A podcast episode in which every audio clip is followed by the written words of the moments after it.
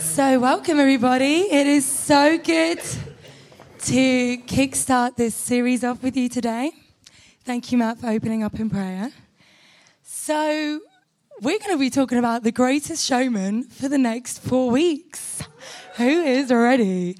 So, what is the greatest showman? And why are we doing a four part series on the key songs from this movie?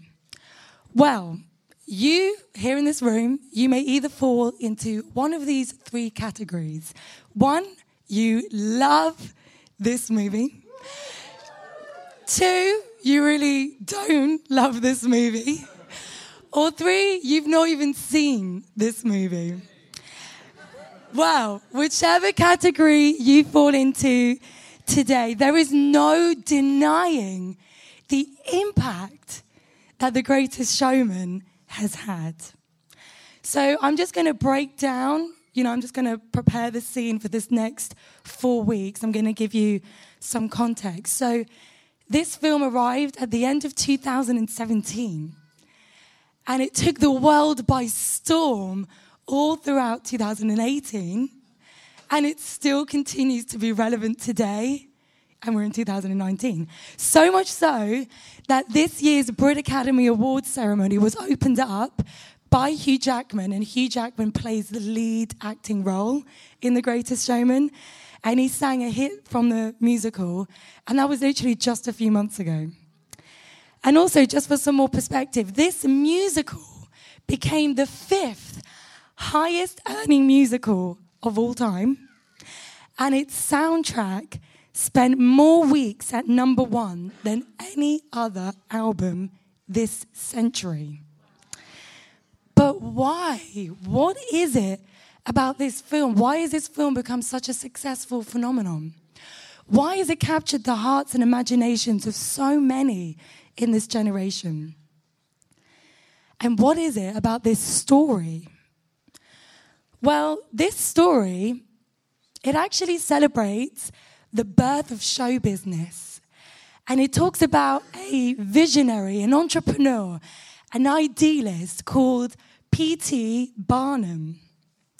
And this guy, he rose from nothing. And he created something amazing. He created a spectacle that became a worldwide sensation. And in the musical, we see him as a young boy a boy of lower class, and he grows up and he's desperate to prove himself in the eyes of society. I personally believe Hugh Jackman, he does, an, um, he does a brilliant job at expressing this eagerness and perseverance to overcome every obstacle with energy and positivity. And it's this passion that drives the whole film.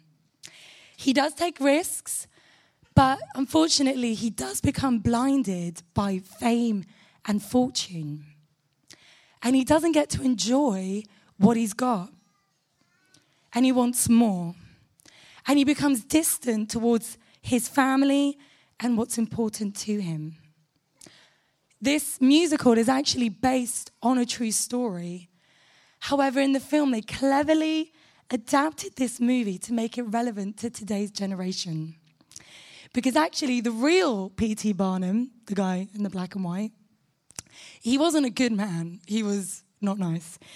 And he actually was using this circus of human oddities and he created a freak show parade, all for his personal gain. And he was using stereotypes and differences as something to exploit rather than to empower. However, in the movie, they totally just, you know, shifted from this perspective. And the overriding message in the film is all about celebrating and embracing our differences. And actually, these group of outcasts, they join the circus and they use who they are to their advantage. And they, even in this circus, actually, becomes like a home.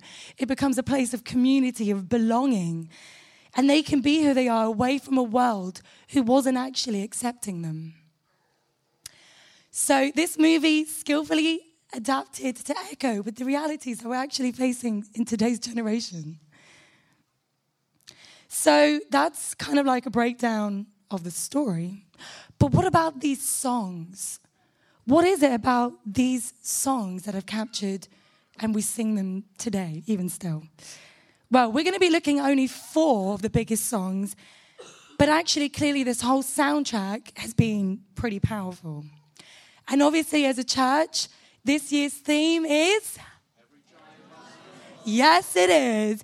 And together, we're going to explore the parallels of what God says about our self worth, our significance, our security that seem to be the dominant themes running through this soundtrack.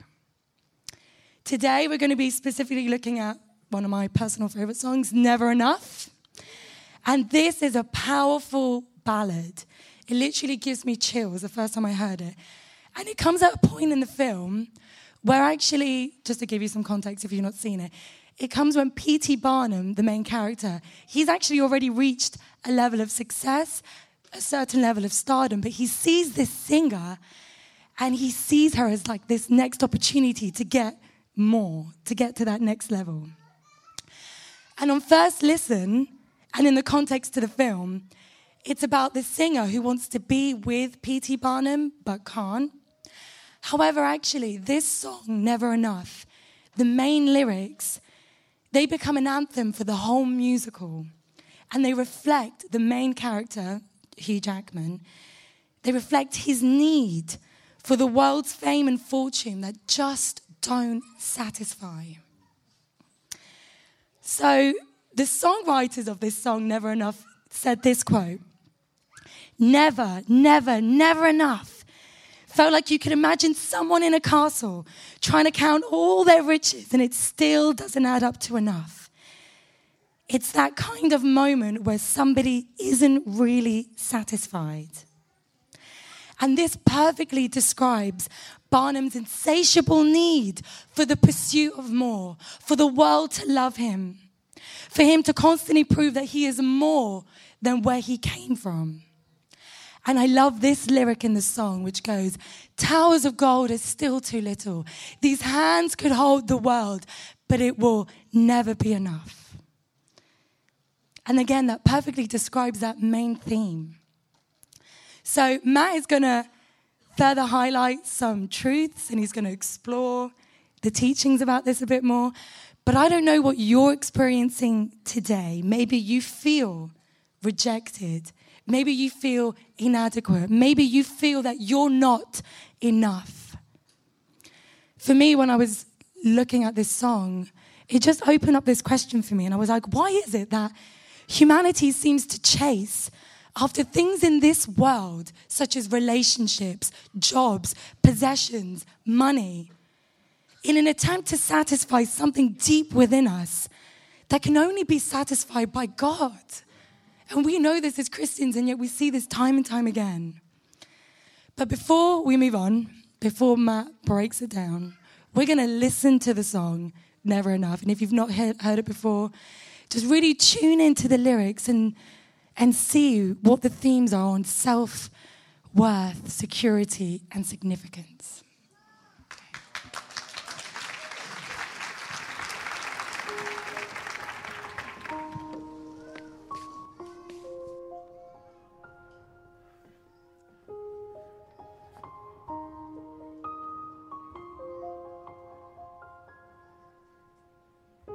I'm trying to hold my breath.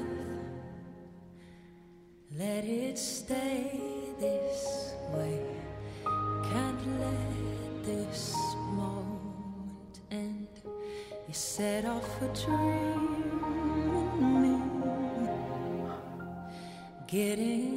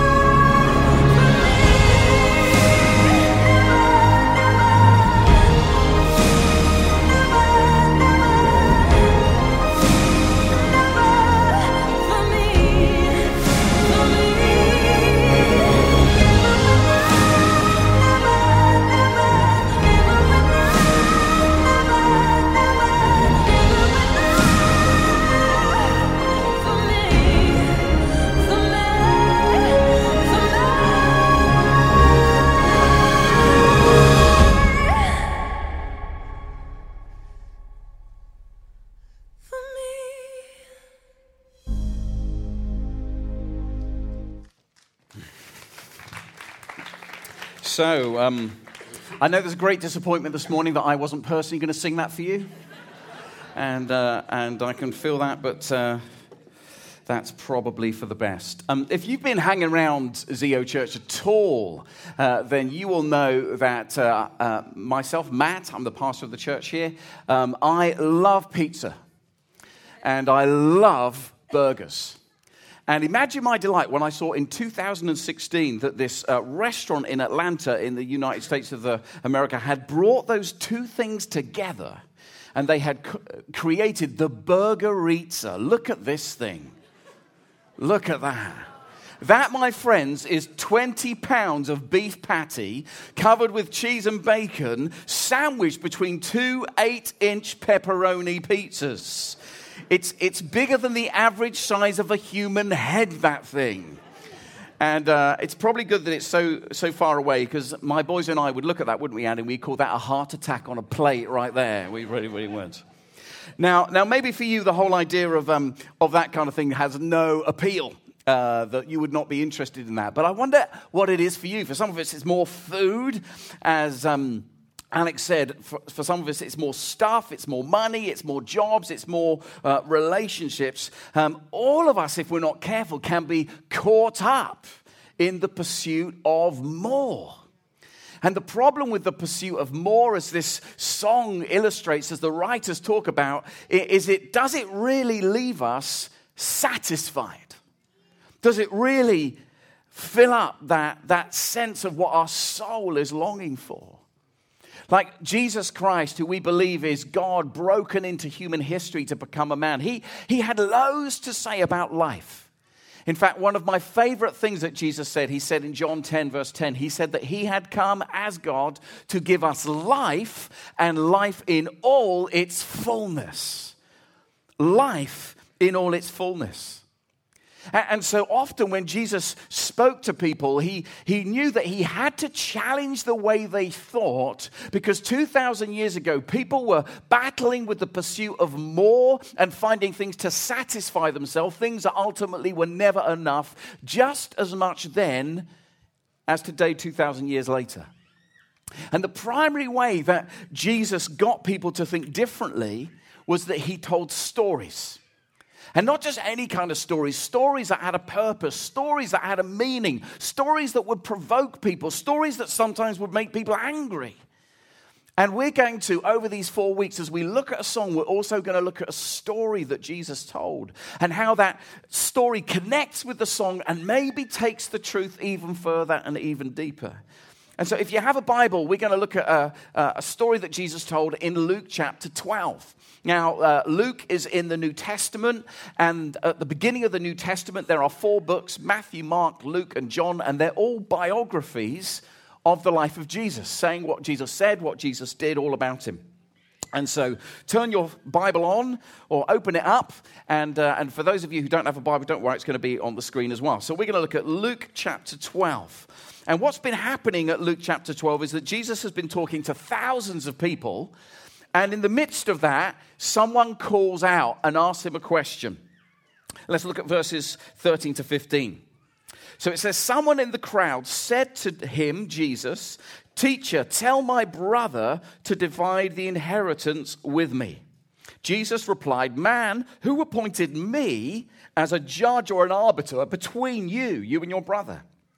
And then Jesus uh, takes this moment and he turns to everyone around in the crowd and says, Watch out, be on your guard against all kinds of greed. Life does not consist of the abundance of possessions. Let's just pause there for a second. Now, this might feel like a slightly odd thing that someone just calls out to Jesus and says, Why don't you tell my brother that he needs to share the inheritance? But actually, people recognized that Jesus was a teacher, or, or, the language at the time was a rabbi, like the most learned of people, super wise, super intelligent. And in the culture of that day, that if you did have a dispute with someone, but even within the family, you would often go to a rabbi and, and basically ask the rabbi to settle the dispute. So, what the what the brother is looking for is for basically Jesus to side with him so that he can then go home to his brother and say, I went to go and see one of the rabbis, and I told the rabbi that you weren't sharing the money with me, and the rabbi said, You need to share the money with me, and you got to do it because the rabbi said it. And people would usually do that. But notice that Jesus refuses to be drawn into this. Like Jesus kind of like he, he speaks to a much deeper problem. The, the, the, the guy thinks like that his problem is that he doesn't have enough money and wealth to bring him joy and peace. And Jesus is saying, that is not your problem at all. Your problem is that you have become a lover of things and that you believe that the way for joy and peace and satisfaction, the way to have enough, that your soul is full, is to have things. And when Jesus says, watch out, as we read there, it literally means open your eyes. You're blind. You've become blinded to what is true. You've become blinded to what is healthy. You've become blinded to what is true life. You've bought into the culture that the pursuit of more will satisfy you. You will discover it will never be enough.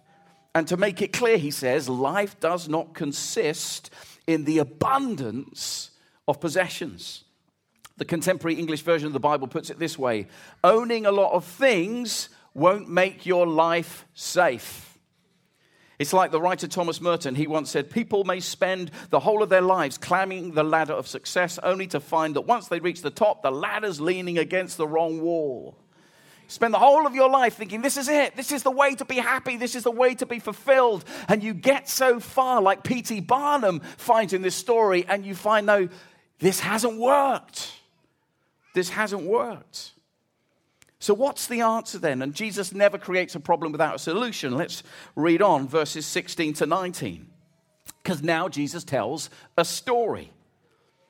And he told them this parable The ground of a certain rich man yielded an abundant harvest. And he thought to himself, What shall I do? I've no place to store my crops. And then he said, This is what I'll do I'll tear down my barns and I'll build bigger ones.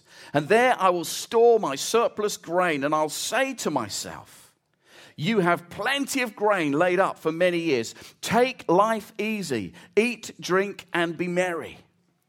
Now let's pause again. Now, let, let me be clear. In this story, Jesus is not saying that wealth and success and business prosperity is bad. He's, he's not saying that at all. That's not the point. Like, we should work hard. We believe in a God who wants to prosper us. We believe in a God who wants to see us be successful and profitable in life and in, and in work and finance and education and money. All of those things are good. But what Jesus is about to challenge here is the attitude towards those things. The belief that if I have money, if I have a relationship, if I have clothes, if I have the job, then my soul will be satisfied. And the problem is, if you notice in all the sentences I just said, the common word is I. And in the original language that this is written in, which is Greek in the New Testament, the word I features in this story eight times. The word my, five times. Jesus is making the point that if we embrace a belief system that is all about the pursuit of more, Jesus is saying you become self centered, self indulgent, and self absorbed. And that is exactly what happens to P.T. Barnum in the story. And that's what happens here to the rich man. It's all about himself. He's saying to himself, and literally the language means, I said to my soul. When you, when you see it saying, you know, then he said, I said to my soul, the deepest part of himself, he's saying, like, I've got this figured, I've got this sorted out, I've got everything I need, and I'll just keep getting more and more and more, and I'll be, I can just enjoy it, and I'll enjoy it for decades to come. And at face value, you might think this sounds like a good philosophy. Like you've got lots of stuff, you've got security, it's all good. And now Jesus is about to offend people. Just nudge the person next to you and say, Get ready to be offended. Because if you're looking at this story so and you're, you're like, This feels good. The guy's built bigger barns. He's sitting there. He's got, you know, his, he's got his Prosecco. He's got his cigar. He's got his feet up. The sun is shining. He's on a, a lovely, uh, he's on the Bahamas, you know, and he's, he's, all his barns are working for him. I'm just going to enjoy this for decades to come. And then in the next part of the story, the next two verses, Jesus says But God said to him, You fool! No one likes to be called a fool. This very night, your life will be demanded from you, and then, you, then who will get what you've prepared for yourself? This is how it will be for whoever stores up things for themselves, but is not rich towards God. And so here's this guy's got all of this success, and Jesus is saying, You fool, you've missed it. You thought life was about this, and it's not about that at all. And in fact, the reality is, and we all know this to be true, that as good as stuff is, it's, it's good to have things in our lives, it's good to have people in our lives. We need my, all of those things. It's not that those things are bad.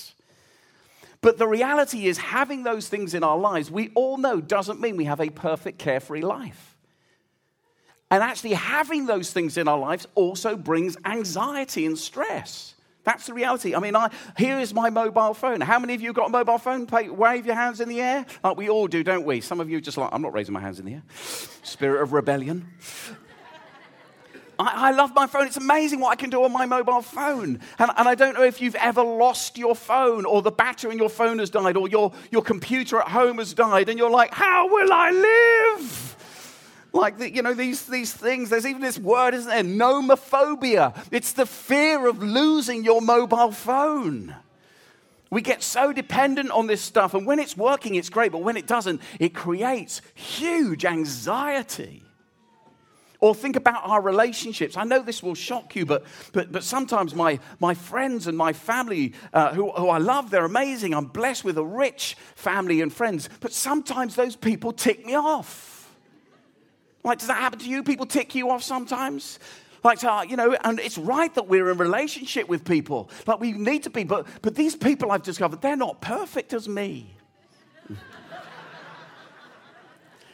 they're not as wise as me. They, they say stupid things. They make me cross. They upset me, all that kind of stuff. Apparently, they say I can do the same. I find that hard to believe. So we all need people in our lives. But if our whole security is based on people, we know we're going to have moments of anxiety and upset and hurt because people mess up. Like if our whole goal in life is to look good, you know, I, I like, I, you know, I like to look after myself, take care of myself, but I'm aware I am getting older. I'm 50 in two years' time. I know you think I'm too young to, to be, but I really am. I was, I was coming home a few months ago and, and I ended up having a conversation with my next door neighbors. They've got two lovely little girls, Sophie and Evie. And Sophie, who's about six, she looks at me and she says, Matt, why is your hair grey? So I said to her, I said, Sophie, um, it's not all grey. There are some brown bits. And she looked at me and she goes, No, there aren't. it's all grey. It's all grey. Now, I don't know what she's looking at because when I look in a mirror, this is not all grey. It's not, is it? Oh, healing, healing. But like, but the point is, if, if my satisfaction, if my sense of well-being, if my self-worth and significance is based on how I look, it's going to be hard. It's going to be hard. It's going to be all about me. And none of that stuff is going to work. It brings stress. And so, what Jesus is saying, like all these things, they're okay. It's not that they're bad. But if you're looking for self worth, your sense of knowing you're loved, if you're looking for significance, what your purpose is, if you're looking for security, that, that that these things will make sure you're okay, then Jesus is saying you're looking in the wrong place. And to really drive it home, he says in the words, he says, You fool. Here you are lying on your little deck chair in the Bahamas thinking, like, I've got it made. I'm going to do this for the next 40 or 50 years. And Jesus is saying, and God says, like, no, you're going to die today. You're going to die. And what was it all for?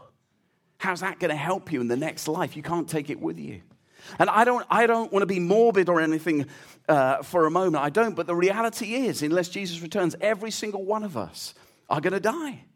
It's just the reality, isn't it? 100% statistic. We're all going to die at one point or other. That's going to be our reality. We all live our lives between two dates. One of those dates you know, it's the date you were born. One of those dates you don't, it's the date that you will die. And the big question that life poses to us is how will you live your life between those two dates? What is life all about? And what Jesus is doing in this story is saying, really philosophically, you only have two ways that you can live your life. You can live your life where you put yourself in the center of the world, the center of your universe, and everything revolves around you.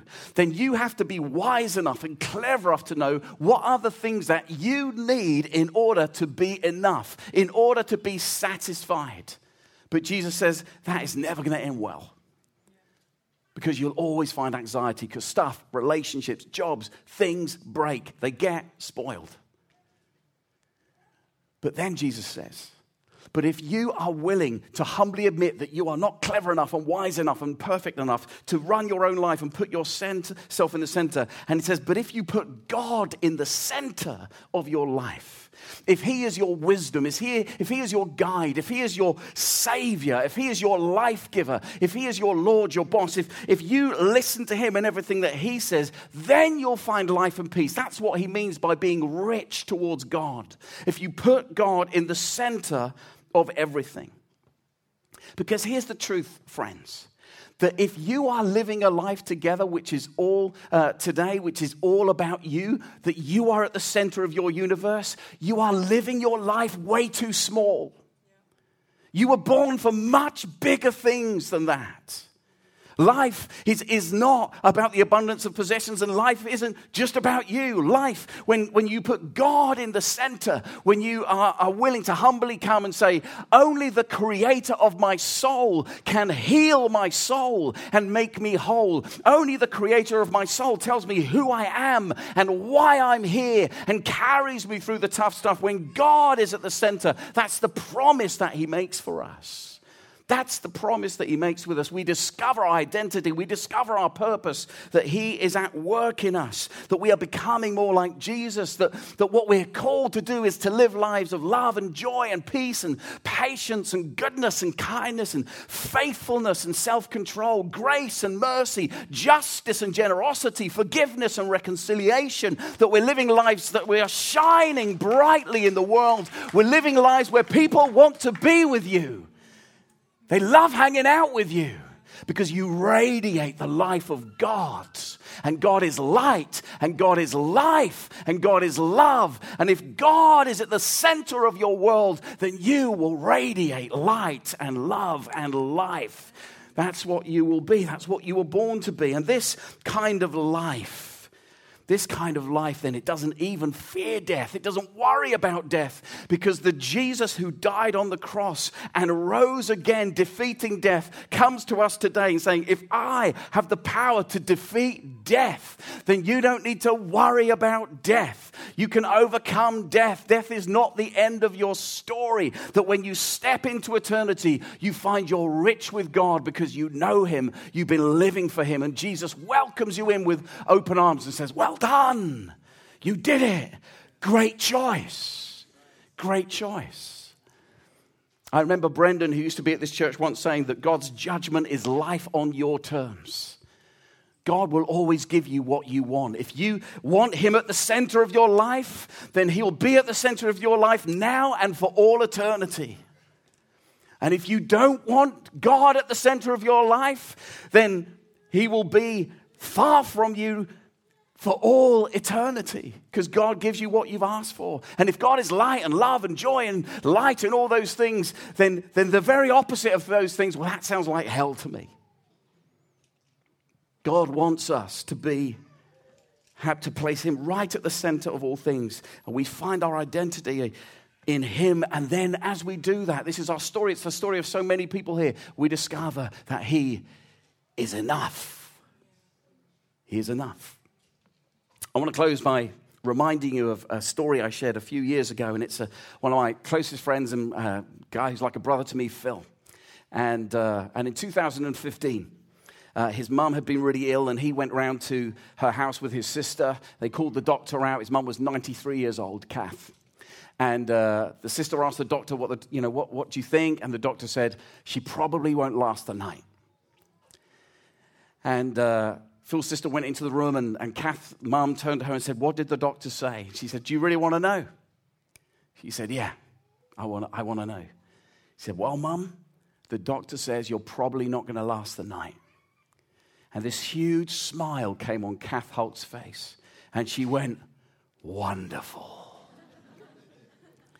and so they started to sing some hymns and praise. Because this is, this is a woman who's lived her life with God at the center. And when you have God at the center, you don't even worry about death. Oh, death, where is thy sting? You don't worry because you know the moment you're gone, you're just with Jesus forever. And when you're with Jesus forever, all suffering and sickness and cancer and death and sinfulness, all of that stuff is done and forever. And then they came to this moment, and because not all the brothers and sisters could get there in time, and, and they said, Mum, would you pray for us? Would you pray your last prayer over the family? Would you pray? And she agreed to pray, and they recorded the prayer so that they could play it to the rest of the family. And I want to play you as I close that prayer. I want to pray, play for you the prayer of a woman who's just about to die and face Jesus. And so listen to this prayer. Oh, my Father, what an occasion. What an occasion that I am coming home, leaving my precious family behind. And all precious Lord, place thy loving hand upon the mighty, mighty way. Bless thee for thy goodness in the past. We bless thee for all that has taken place in each precious life. I've had the joy of bringing them up. Oh, thank you, Lord, for everything, for the wonder of it all. Thou hast helped me in such a lovely way. Thank you, Father for thy goodness. And I just ask thy blessing to be outpoured upon each one. In the name of Jesus. In the name of Jesus. Thy hand will be placed upon them. Oh, to touch, to keep them, to bless them, to guide them, to keep to undertake for every way. Thank you, Father. I just leave them in thy wonderful care. Thank you, Lord. Amen. So, two hours passed after this prayer moment, and they sat with mum as she was in the bed. She couldn't get up, she couldn't move. And Phil talks about how in those last closing hours, suddenly Kath sat bolt upright. She'd never been able to do it for a long time. She sat bolt upright. She looked ahead of her like she'd seen someone. And then she fell back into the arms of Jesus. When God is at the center, you don't fear anything, even death itself. And uh, we're going to close our time. We're not going to sing a final song because our time has gone on with all the other things that we've done today. But I want to ask you this question, and then we're going to pray. Like, is God really at the center for you? I'm talking to everyone in this house. Like, is, is, he, is he a step away from the center? Have you bought into? If I could just get this relationship, if I could just get this money, if I could just, that's the most important thing. Or are, or are you willing to say, No, God, I put you at the center for life and love and light, both now and for all eternity? I put you at the center. There are people here this morning who, who need to choose afresh you are a Christian, but you need to choose afresh. God, no, I put you at the center. If I'm going to find life and peace, if I'm going to find satisfaction, then I recognize that I've, I've switched places with you. I put myself back in the driving seat. I release control. I put you back in the center. And there are some people here this morning who, for the very first time, need to put God in the center. You, this is an honesty moment where you're humble enough to release pride and admit, God, what was I thinking? That the pursuit of more having stuff, it's never going to be enough. I was created to know the God who loved me, who created me, who has a purpose for me that we're going to discover over these weeks, who loved me so much he died on a cross, taking on the darkness and death in my life and rising again to give me forgiveness and life. And so, in a few seconds' time, if you today need to make a recommitment for God to be right at the center, life, peace, joy is found in Him, I'm going to ask you to stand right where you are. And those of us stand, we're going to pray as a way of recommitting ourselves and saying, God, I want you right at the center, the center of my whole life. So, why don't you do that right now, if that's you, wherever you are? I know there are people here today. It's great your moment of response. Don't stand because other people are standing, but stand because you know, God, I want you right at the center of all things. Thank you, God. Thank you, God. And if you're here today and you're just battling in this moment, maybe your, your first moment of saying, God, I want you at the center, again, I encourage you to respond to Him. We've all got our questions. Thank you, God. Lord, we stand today and we ask for your forgiveness that we have built our lives on things that do not last. And Lord, it's not that those things are bad because you want to take care of us and we need people and we need clothes and we need food and None of those things are bad, but we confess that we thought those things would bring us ultimate happiness. And we know that you are the source of life. So, afresh, here we are standing. We commit our lives to you to put you back in the very center of all things. Forgive us, heal us, restore us comfort us, strengthen us. And Holy Spirit, we invite you to come right now in Jesus' name and fill us again. Fill us again.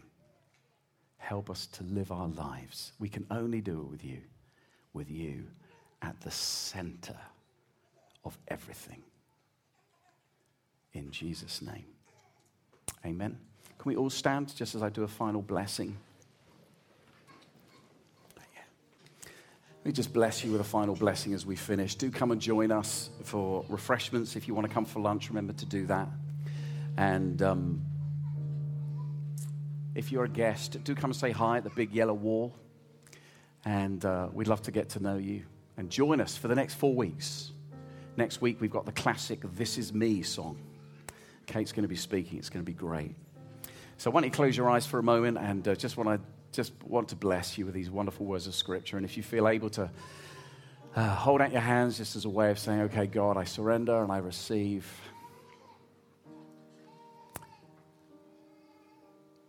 And so may the Lord bless you. And may the Lord protect you this week and guard you. May God shine his face on you. May you know his approval. And may He be gracious to you in your point of need. And may God surprise you with His favor and His kindness.